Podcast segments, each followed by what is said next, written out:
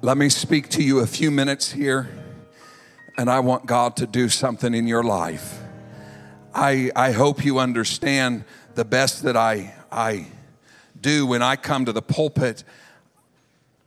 I don't want to just speak. I want the Holy Ghost to change someone's life, because we can have a speaker, we can have some sort of a, as I sometimes tease, group therapy in here, but we want the Holy Ghost to come in here and the word to divide asunder the joint and marrows, even down into the thoughts and intents of the heart, and we want his word to work. This morning I want to start off by looking at a few people from the Word of God, maybe a character study per se. Let's read from Luke 24:1.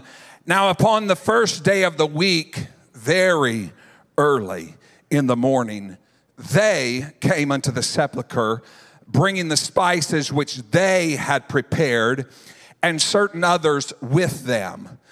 A lot of pronouns in that verse, so by just reading that verse, we're unsure of who the they and the them are referring to. But if we jump down to Luke 24:10, it clears it up pretty quickly. Luke 24:10 says, it was Mary Magdalene and Joanna and Mary the mother of James and other women that were with them, which told these things unto the apostles.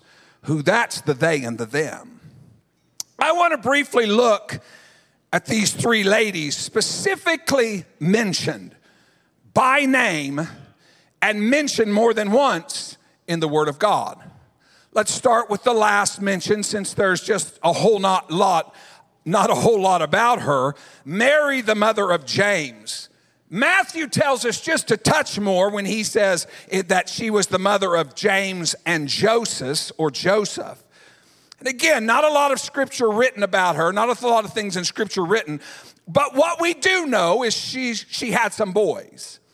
One of them was known as James the Less, which could mean James he was younger or James he was a littler guy, to differentiate him from James the bigger guy or James the older guy that were in the group with Jesus. Either way, one thing we know about him is that Jesus called James the Less to be one of his 12 disciples. There's nothing like someone doing something for your child. And Jesus did something wonderful for Mary's child. Jesus called for James the Less to be one of the 12.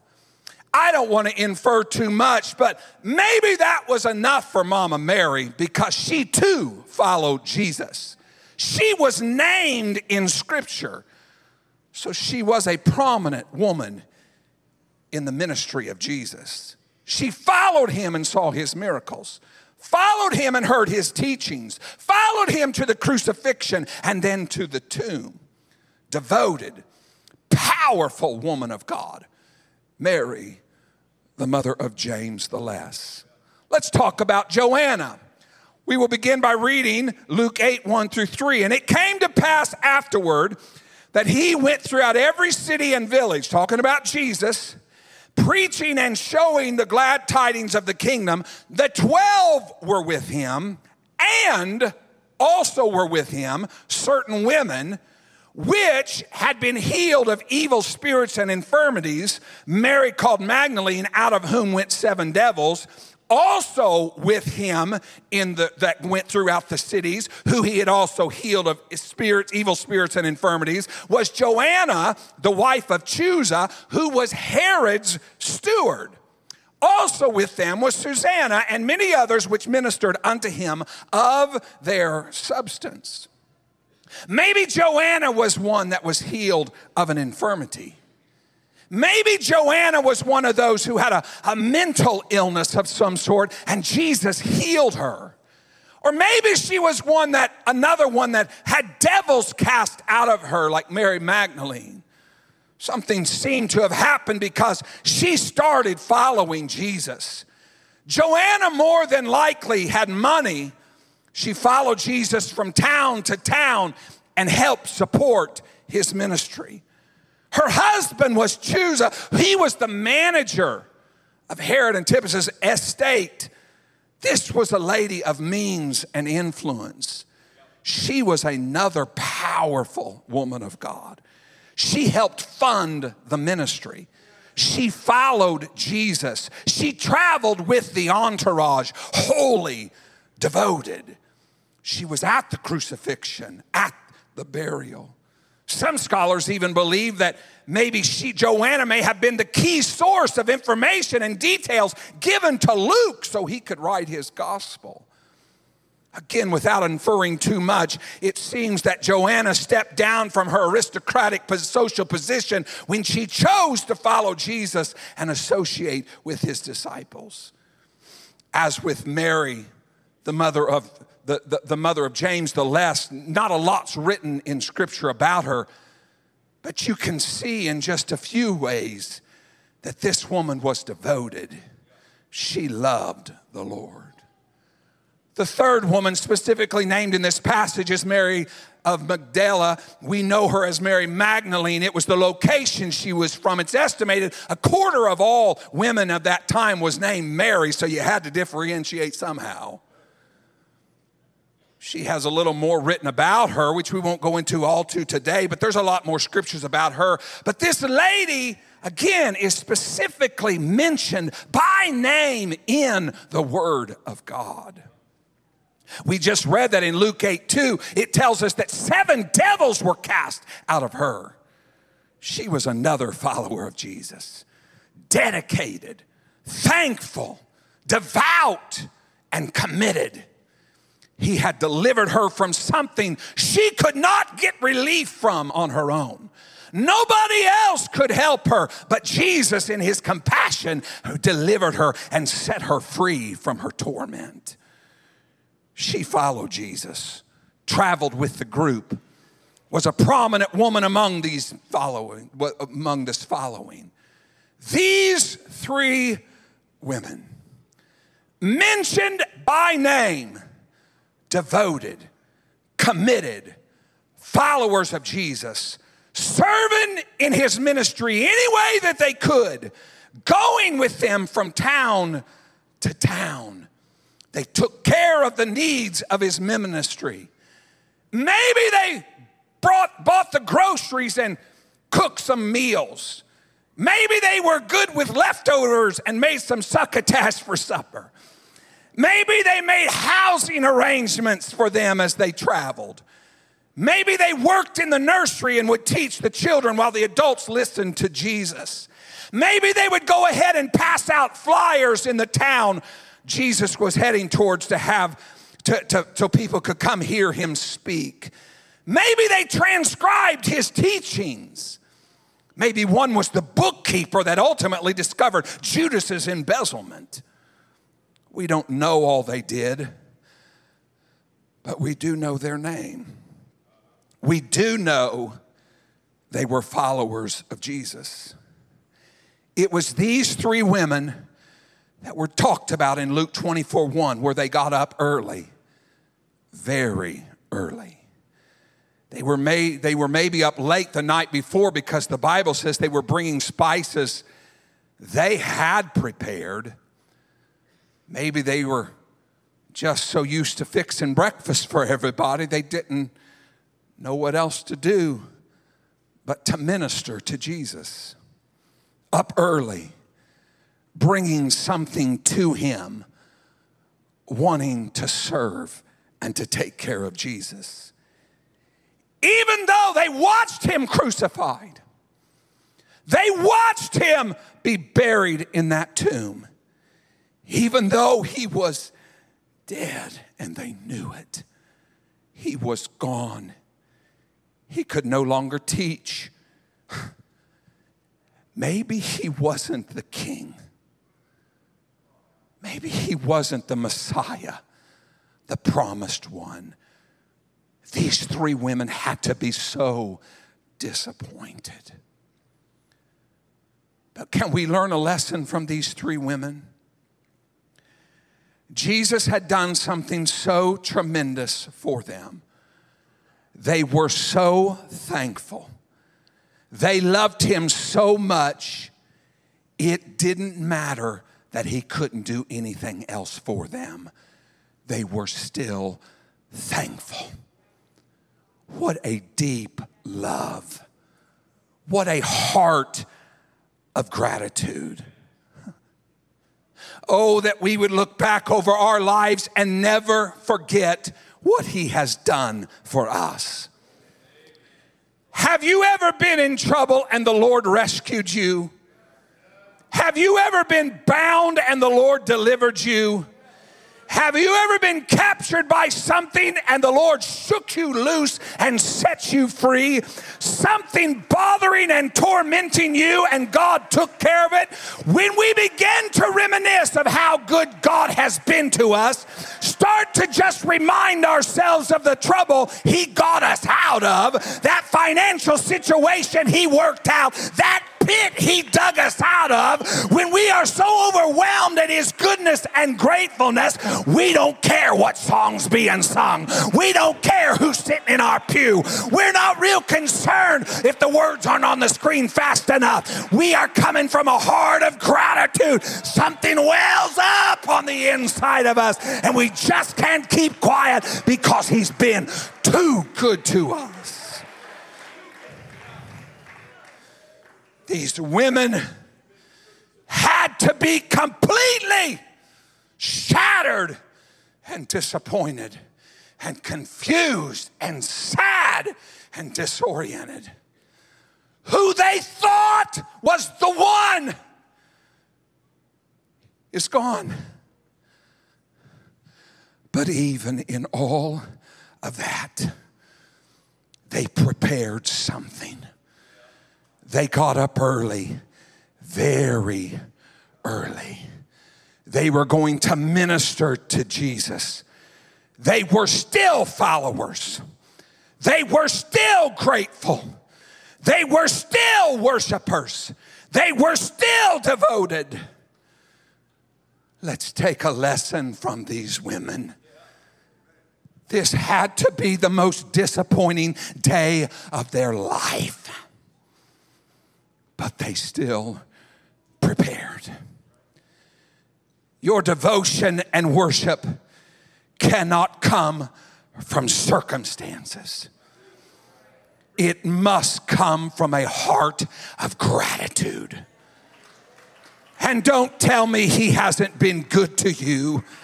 Don't tell me you have nothing to be grateful for. Mary, he called your child to follow him. Joanna, he healed you of an impossible situation. Mary Magdalene, he broke the chains of bondage off of you and set you free. You can't get so busy with life and what it all looks like surrounding you and forget what he has really done for you. Sometimes we need to shake ourselves and prepare something and get up very early. Maybe it's not convenient and maybe it isn't what I feel like doing right now, but we can't ever forget what he has done for us, no matter our circumstances. Now take a lesson from these women and praise him from a heart of gratitude. These three women on their way to anoint the body, to protect the body of Jesus, please, one more time, keep in mind it was all over according to them. He could no longer do anything, so they thought. But they still were coming to serve. In all the rush and confusion, they forgot some things. One of them was about the stone. Who's going to move the big stone out of the way so we can get into the tomb? But when they got there, they could see the stone had already been moved. And when they stepped inside the tomb, the Bible says that Jesus' body was not there. The Bible says they were even more perplexed at this. Who had been here? Who moved this stone? Where is the body of Jesus? Then all of a sudden, two men, shining clothes, standing there. Now the women, overwhelmed and were scared, they bowed down with their faces to the ground. Let's read about this in Luke 24, 5 and 6. And as they were afraid and bowed down their faces to the earth, they said, the angel said to the women, "Why seek ye the living among the dead? He's not here, but is risen." Let me stop on that verse now and let me ask you some questions. Are you seeking the right thing in the wrong place?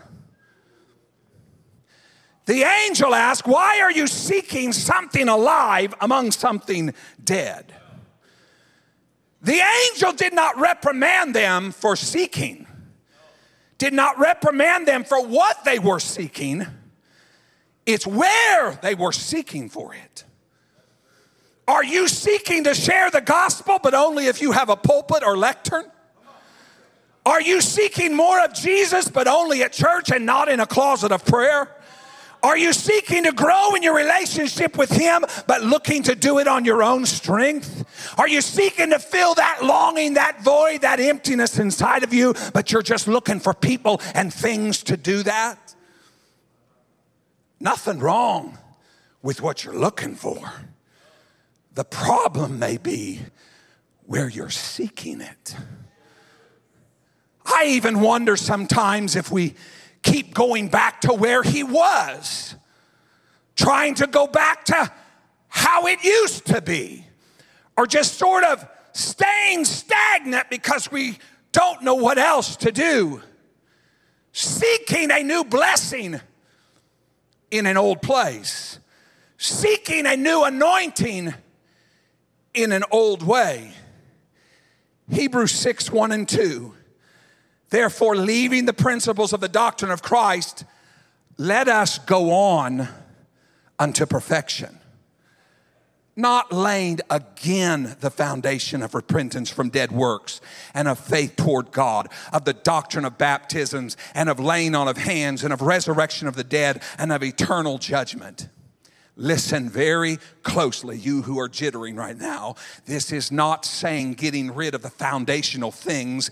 Everything else would crumble if we ever did that. It is saying the foundation should already be established. Repentance, faith in God, baptism, laying on of hands, the resurrection of the dead, eternal judgment. The writers of Hebrew is saying it is time to move on into perfection. It is time to grow up, everybody. It's time to mature in your spiritual walk is what the writer is saying.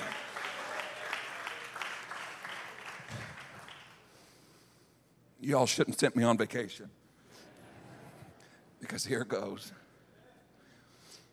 There's nothing wrong with how church used to be, but understand some things may not work in 2022. Nothing wrong with some of the old hymns, but there's nothing wrong with the new songs either. I am in no way saying move any foundation. I am in no way saying move the landmarks. I am in no way saying get out of the Word of God. What I am saying is it is time for us to have some things already settled. We should not have to go back and continually establish foundation principles. It is time to build on those principles. It is time to mature on those things. It is time to go on to perfection. Make sure what you are seeking is correct, but also make sure you are seeking for it in the right way, the right area, the right place, with the right motive. Stop seeking things in a certain place when God is wanting to do and take us someplace else.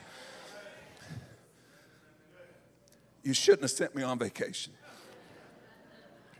Well, people get the Holy Ghost when we didn't have words on the screen, yes? And people get the Holy Ghost when we do have words on the screen. People used to come in church, to church in horses and carriages too, but I'm real thankful for an air-conditioned vehicle. I know I'm being a little bit ornery, and I don't mean to be disrespectful whatsoever. We aren't moving foundations. We're still going to pray. We're still going to fast. We're still going to read and study the Word. We're still going to fellowship. We're still going to lay hands on the stick. We're still going to baptize in Jesus' name. We're still going to preach, you must be born again. We're still going to say, come out from among them and be ye separate, saith the Lord. But we may do all that with cars paved in a lot that's paved, in an air-conditioned building, with an LED wall, with electric instruments and colored lights, and never sing the great speckled bird again. But we're still going to have revival. We are still going to see souls saved. We are still going to see miracles, signs, and wonders. There may be a new method. There will never be a new message. Build on the foundation that we have. But for the sake of the kingdom, build, everybody. Okay. Let me have this one, all right? Work with me. When Peter came to the tomb, the Bible says in Luke 24:12, then arose Peter, ran to the sepulchre, and stooping down, he beheld the linen clothes laid by themselves, departed, wondering in himself as to at that which was come to pass. These tombs were low to the ground. You had to stoop down to look in or get in. Hang on, I'm going to pull this very, very hard, but let me with this one, okay? The angel said to those people, he has risen. Again, maybe we're seeking things beneath us or even just around us, and we need to be looking up. He has risen. Colossians 3:1-2. If ye then being risen with Christ, seek those things which are above, where Christ sitteth on the right hand of God. Set your affection on things above, not on things around here. We need to be walking in faith. We need to follow the move of the Spirit. We need to be growing and maturing in God. Third time, you shouldn't have sent me on vacation. But we need to get way past black church and white church and Democratic and Republican, and that's my song and that's my pew, and we've always done it that way, and that's how we used to do it. Let God do a new thing among his people. We've got to be more about the kingdom than the United States. This isn't about my opinion or your philosophy or my preference or your thoughts. Stay grounded in the Word of God. Make sure the foundation is secure, and let's seek things above. Let's seek things above. We've got to be a church that flows with the move of the Spirit, that welcomes everybody to come meet Jesus, that has an open door policy to everybody. Let God be true. Let God reign. Move when God moves. Go where God goes. Do what God says. Don't get fixated on things here. Set your affection on things above. He has risen.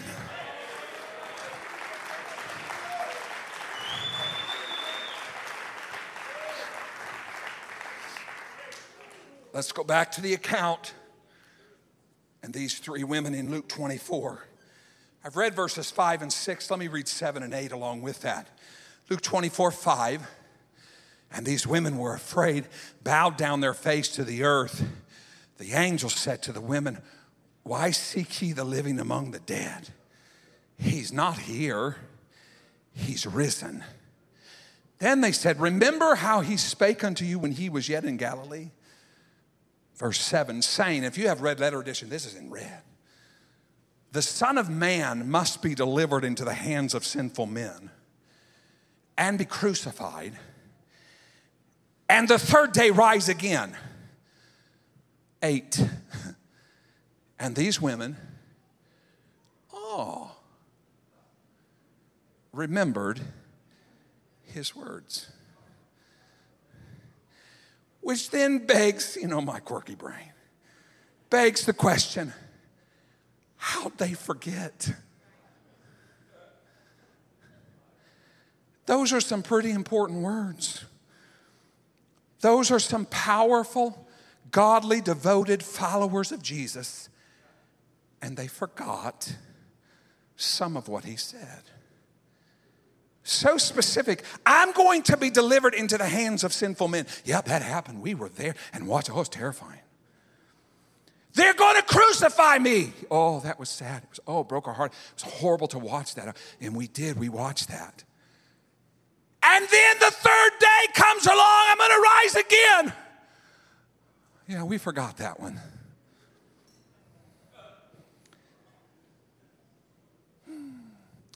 I believe when push comes to shove, when chaos is all around, when the pressure of life was getting to them, that may be why they forgot.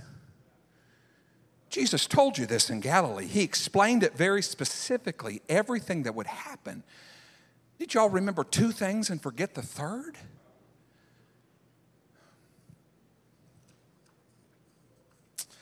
Music come. We're going to wrap this up. I'm no angel. But let me ask you what the angel asked them. Do you remember what he spoke to you? What did Jesus say? I don't care how bad the storm, did he not say, I'll never leave you or forsake you? Doesn't matter how fierce the battle is. Did he not say, no weapon formed against you shall prosper? It doesn't matter how bad you think the sin is or how long you've been bound by sin. Did he not say he forgives all sin and cleanses us from all iniquity?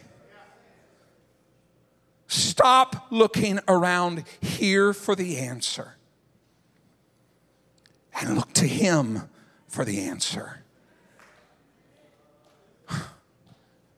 When these women left the house that morning, they were talking death and chaos and confusion and disappointment and uncertainty.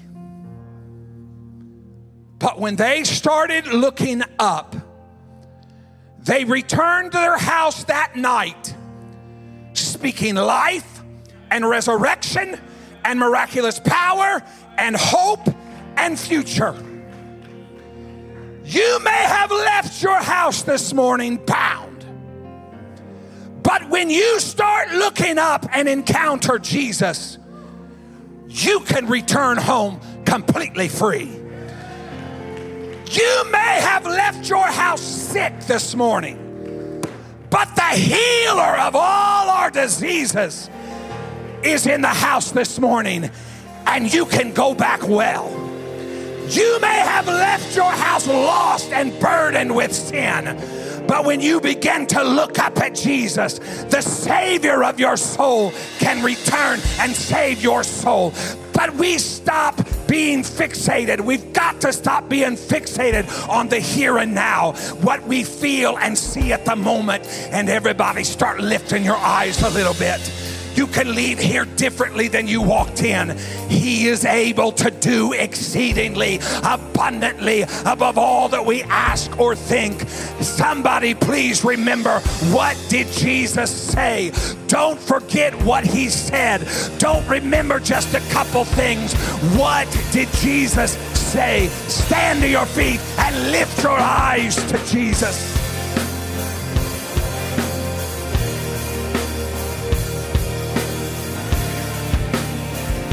I know it looks bleak right now, but what did Jesus say? I know it hurts right now, but what did Jesus say?